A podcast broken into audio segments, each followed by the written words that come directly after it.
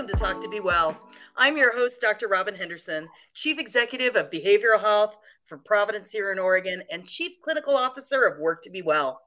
Here with me today to talk about body dysmorphia, body image, and toxic body image issues are a couple of high school students from our National Student Advisory Council who also happen to be right here from Oregon.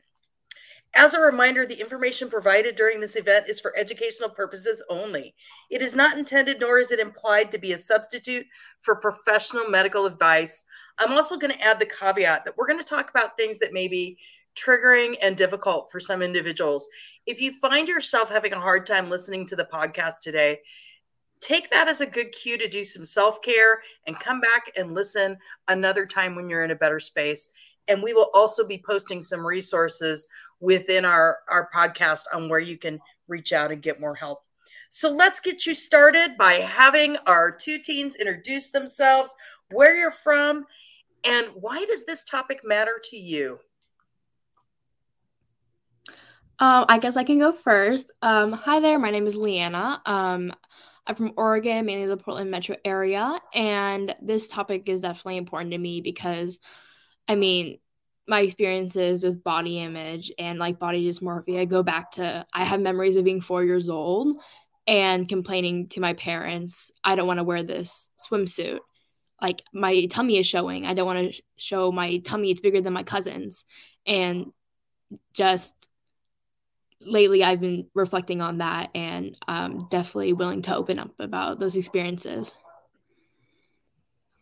Yeah, and uh, my name is Finn Jacobson. I'm a senior in high school and also in the Portland metro area.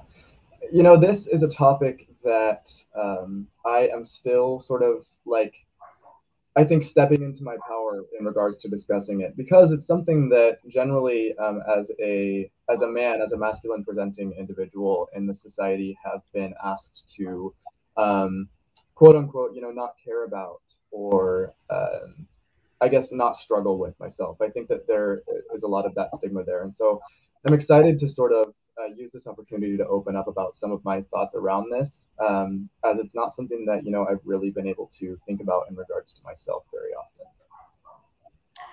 Well, I think it's good for us to level set with some definitions really around the difference between body image and body dysmorphic disorder. Um, you know, as somebody who's who's worked with eating disorders for a large portion of my career, and I have a daughter with anorexia nervosa.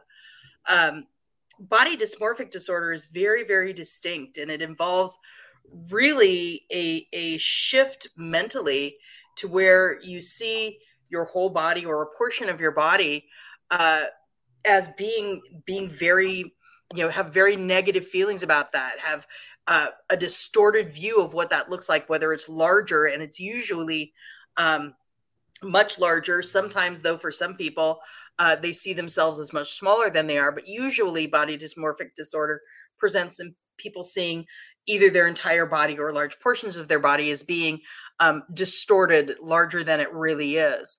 Uh, whereas body image plays out in in many different ways in terms of that that toxic idea of how we compare ourselves to each other, the instant finsta idea, the idea of how we feel society expects us to look, how we want to look, and those types of things. Not necessarily, though, with a truly mentally distorted image that I actually look differently than I do. Um, that's my professional definition. I'm wondering for you, how do you see it? Well, well, for me, you know, I, as mentioned earlier, it feels to me that um, often I have seen body image issues from the perspective of somebody that's not necessarily going through them myself, but in supporting others that are um, experiencing, you know, these issues or that have been diagnosed with disorders like um, anorexia nervosa. Um, I have a lot of family members who struggle uh, a lot with these issues, and I know that it, you know, it can be really, um, it can be really difficult, I think, to to support a person because of the way in which these disorders, as you mentioned, um, change how the person physically sees themselves. Um, so it's interesting to think about, like, for me, you know, my my my experience with body image has largely been with um, I guess coping with how society expects my body to look. As a man, uh, I think that you know young boys are often pressured to start working out and exercising at a really early age to um, build up mass, especially in like their arm muscles, and um, you know like get these like abs, right? Because I think that both practically like it's a it's a demonstration of that masculine strength, and then also it's sort of the body standard that is not you know really discussed often. Um, we mostly focus on how body image issues affect feminine presenting people, women and girls um, which is equally valid, I think, because um, when you start thinking about like the heterosexual male gaze and maybe these patriarchal systems, I think that that is a real struggle. But I think it is interesting to consider sort of the balance and how that body image issues have conversely affected men. I guess I can um talk more on like body image. I'm still trying to wrap my head around the two definitions since today I'm still trying to I I've always thought that the, the terms were interchangeable, so I'm like slowly learning through this podcast like what the two differences are. Um, so I guess right now I'm starting to think uh, that with my experiences, I can give more of a little definition on body image.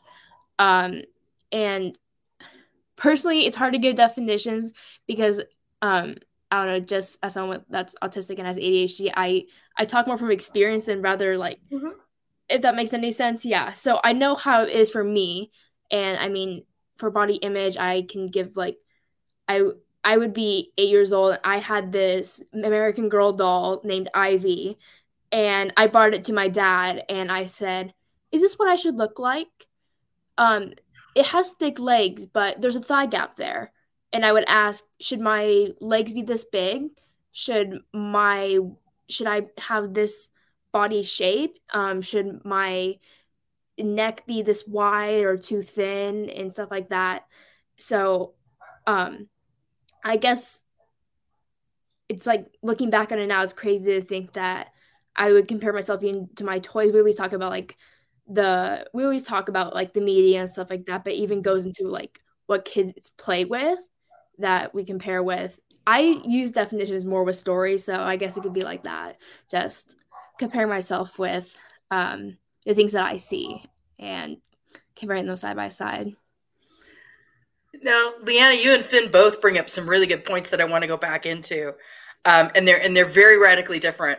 First one goes goes back in with with Finn and talking about um, what happens for men with muscles, and there's an offshoot of body dysmorphic disorder called muscle dysmorphic disorder, when especially for men they get very fixated on building up those muscles and become very very fixated on particular muscle groups and not being satisfied with them and what is enough and what is not enough. And that's what then can lead to some of the the really really toxic things that happen um, in the steroid culture and things like that with with the need to go out and and get the right you know have the muscles do the things get very much um, impacted into that type of a muscle dysmorphic disorder. Um, so I'm really glad that you brought that up because I think that starts young, doesn't it? Absolutely. Uh, you know, I, I am somebody who spends a lot of time at the gym, um, but you know, my reasons for going to the gym have always been to maintain my health. Um, I, you know, have never really considered the bodily change as sort of my main factor for going to the gym, um, but rather the the benefits that exercise can bring or that's what I'd like to tell myself, right? But I think that there's all those expectations that definitely also get to me. You know, I have a, a really good friend who um, has really big biceps. Um, and it's like something that like people like stop him on the street to talk about and how like all of our friends like he's like known for that um, and he actually you know doesn't work out a lot so i think that it's interesting also how genetics can sometimes play like and how those muscles develop over time. Um, and it's it's interesting like how I sort of like within myself preach like, oh, I, I I don't struggle with body image. Like I'm I'm very happy with my body. And yet I look at people like my friend with these big arms where mine are um, I interpret to be quite slim.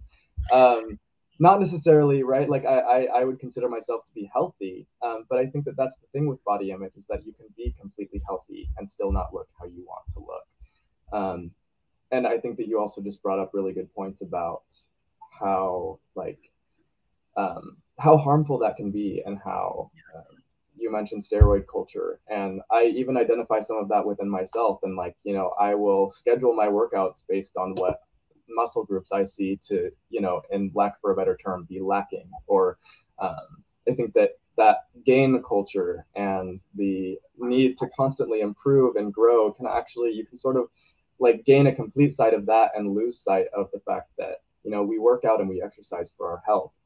Um, yeah it's it's it's it's really hard. It's really hard. It's super hard. And well and, and the same as we have in, in there and what we're talking about with the with that leanna you brought up something around a term that gets used all the time thigh gap.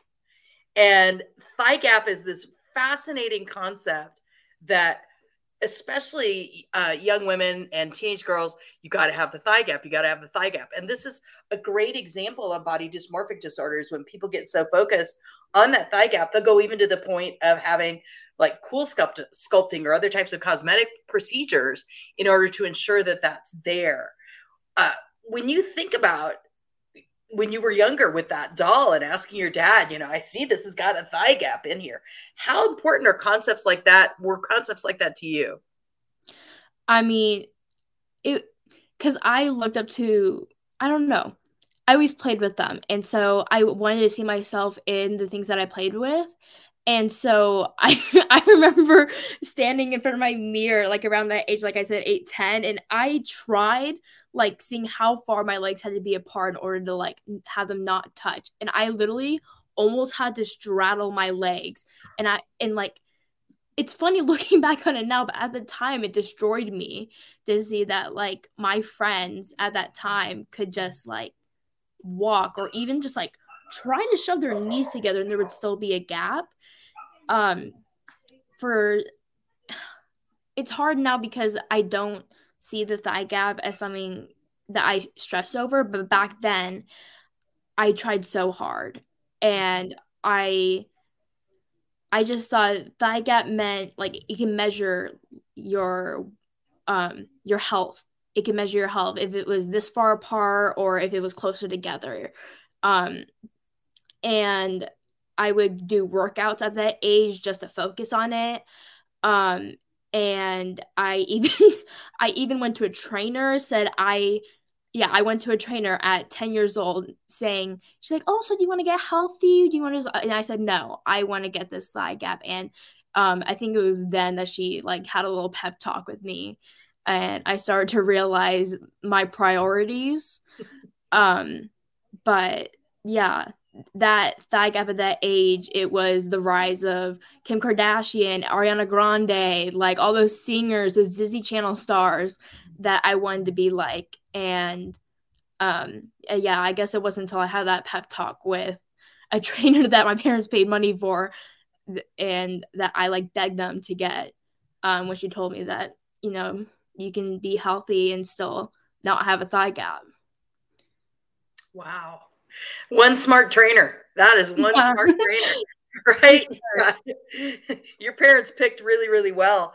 And you bring up the Disney stars and and the stars of our youth and things like that.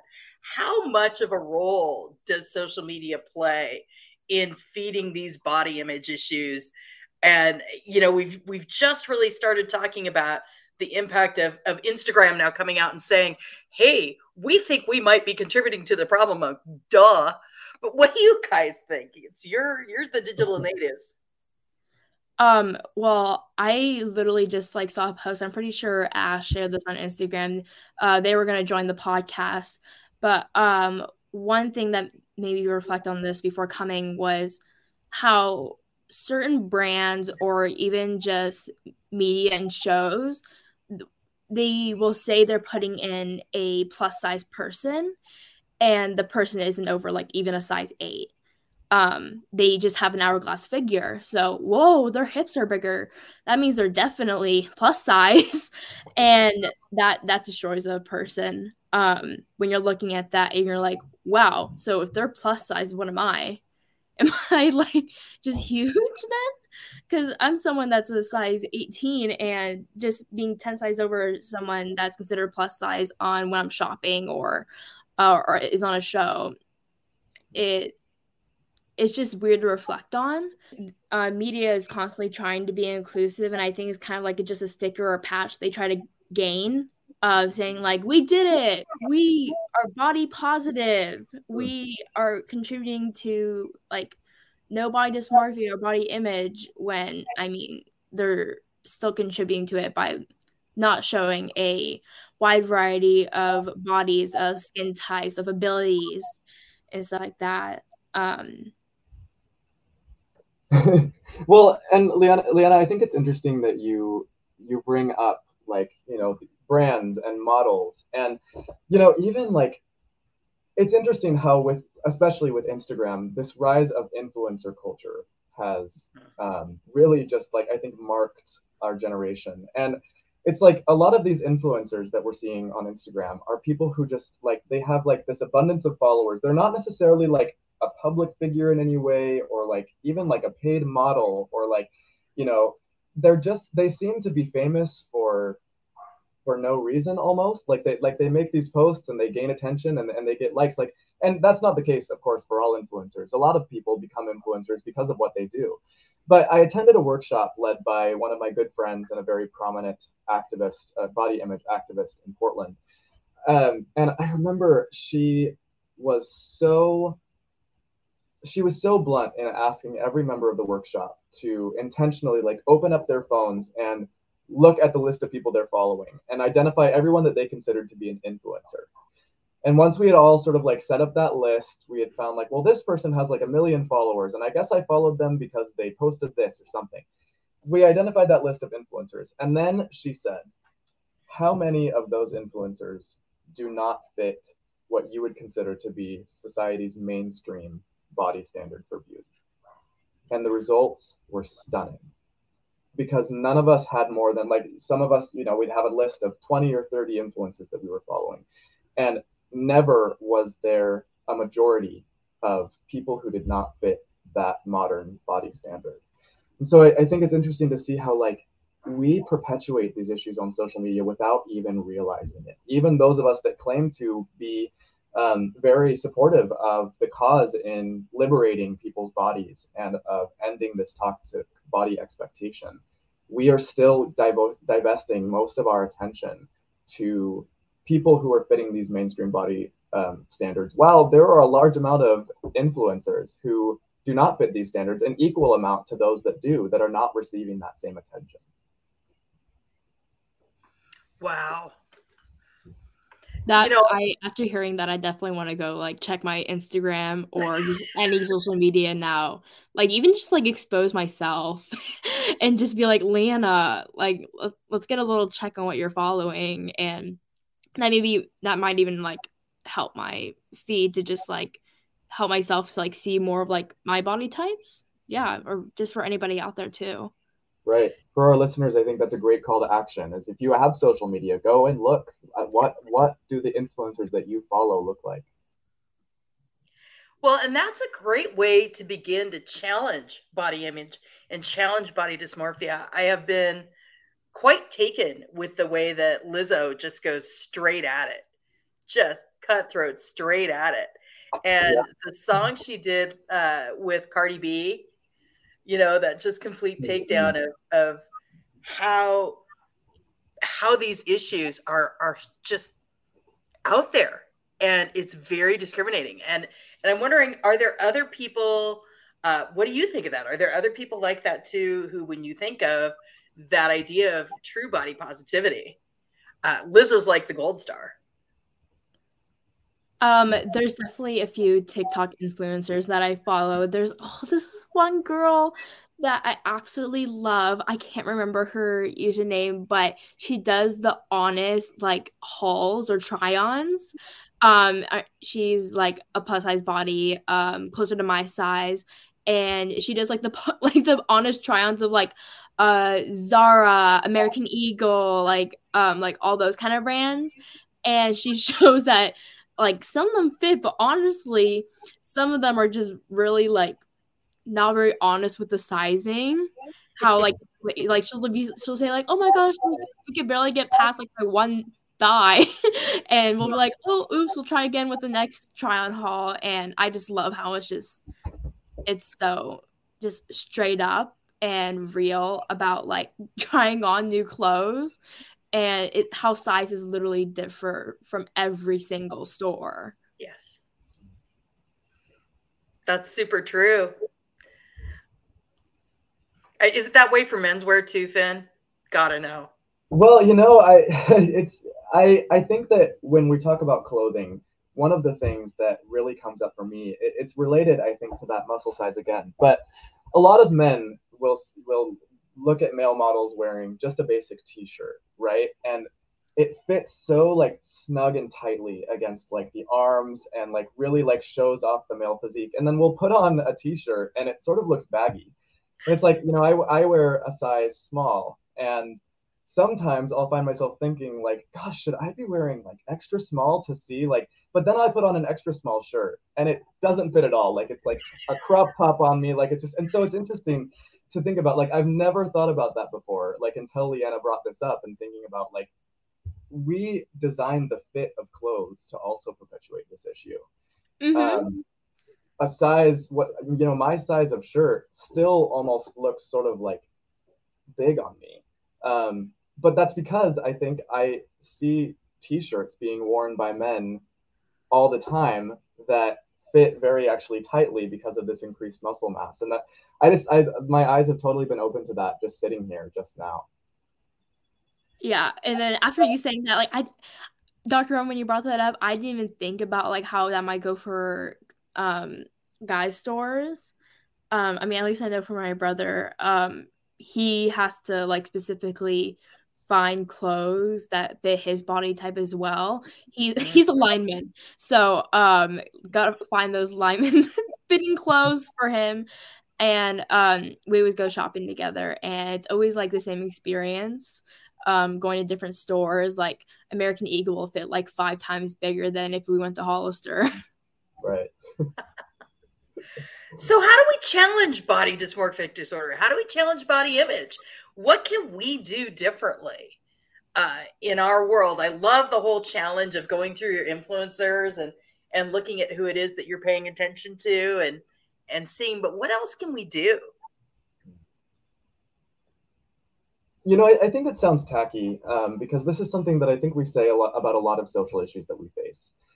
But I think recognizing, just as we've done here, is a really important step in starting to dismantle some of those issues because I think that especially with an issue which we contribute to so passively, um, very few people are going to outwardly come out and you know be fat phobic or you know like that that direct like um, intentional perpetuation of body image issues and body dysphoria. But most of us, I think, at some point um, or the other, I don't think any of us have sort of a perfect record with this issue. And So you know, thinking about how we are contributing to this issue um, can help to, you know, I think, I think that we don't have as a society those concrete solutions. You often talk about like what can you do and and what can we as one person do, and I think it's it's had these conversations. I think as we recognize that these are problems in our society, we'll start to see this collateral of people experiencing those issues, maybe not seeing them as so real or so intense because they I think that if we normalize that um, that this is a problem and that you know these bottom these body image issues are not warranted um, I think that that's a great step but I think it that's also a little idealistic. Yeah. Um personally how I've um how I've been growing with um, my experience with body dysmorphia and body image is just over the years I've given myself a chance to just be like, because we, I feel like I personally, I've always felt guilt with hating my body because there's other people that might want my body. And I, th- there's the guilt that comes with that being like, Leanna, you shouldn't, you shouldn't be hating it. There's people out there that might want it. But I've come to a place where I've been like, it's okay to just maybe not like something, but we can go from that and you deserve love no matter what size you are, no matter how many stretch marks there are. How do we get to a place where we're comfortable with who we are and recognizing and Leanna you were talking a little bit ago about loving yourself and and being in a place where you love yourself and you put yourself first um what are some tips and tricks that that you can leave our listeners with on how to really change your own develop your own body positivity develop your own um, ability to see your image and who you are as wonderful? What are your tips and tricks that you use right now? You know i think that self-care corresponds a lot with self-love as a volunteer at Youthline, a teen run peer based crisis line, something that I tell contacts that are experiencing this is that self care can be difficult.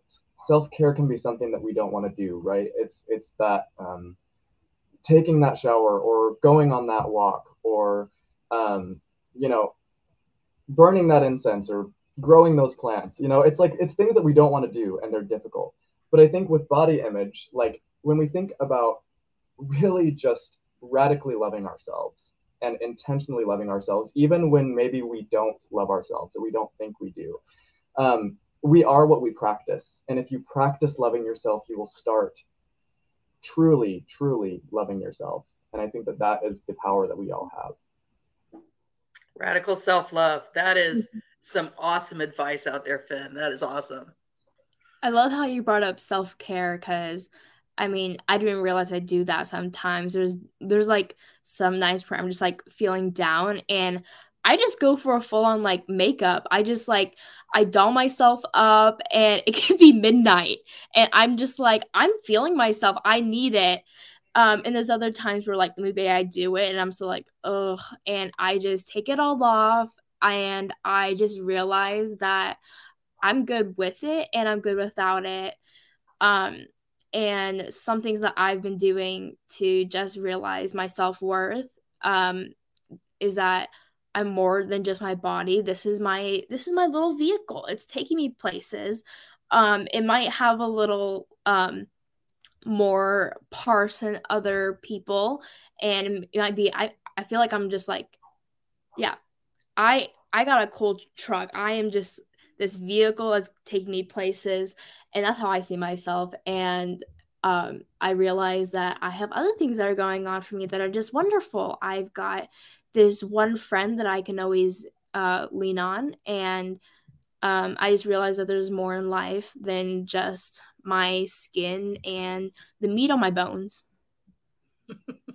I love the idea of this is my vehicle that's going to take me amazing places and it's going to be the vehicle of radical self-love. We're going to yeah, yeah. do together. This is almost like Herbie the Love Bug. That's probably a dated reference, but uh, Google Herbie the Love Bug, and you'll you'll get a kick out of Herbie the Love Bug. I want to thank you both for joining me today and having an honest conversation about body image, toxic body image, body dysmorphia, and how that really plays out. This has been a very powerful conversation. Uh, and I know it's also a very personal conversation. So I really, really appreciate your willingness to make this one personal and share with our listeners and open up the conversation because trust me everybody thinks about their body it's part of part of the normal part of being a teenager is the struggles that that you both are talking about and when they become unhealthy we need to make sure that we reach out and get help. Places like Youthline and Teenline have lots and lots of resources. We have resources if you're struggling with body dysmorphic disorder or any other mental health issues.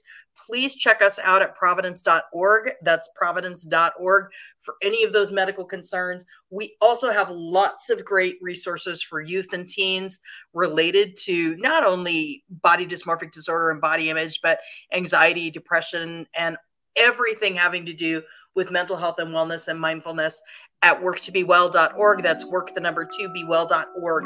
I'm your host, Dr. Robin Henderson. Thank you to my two teens who joined me today and be well, everybody.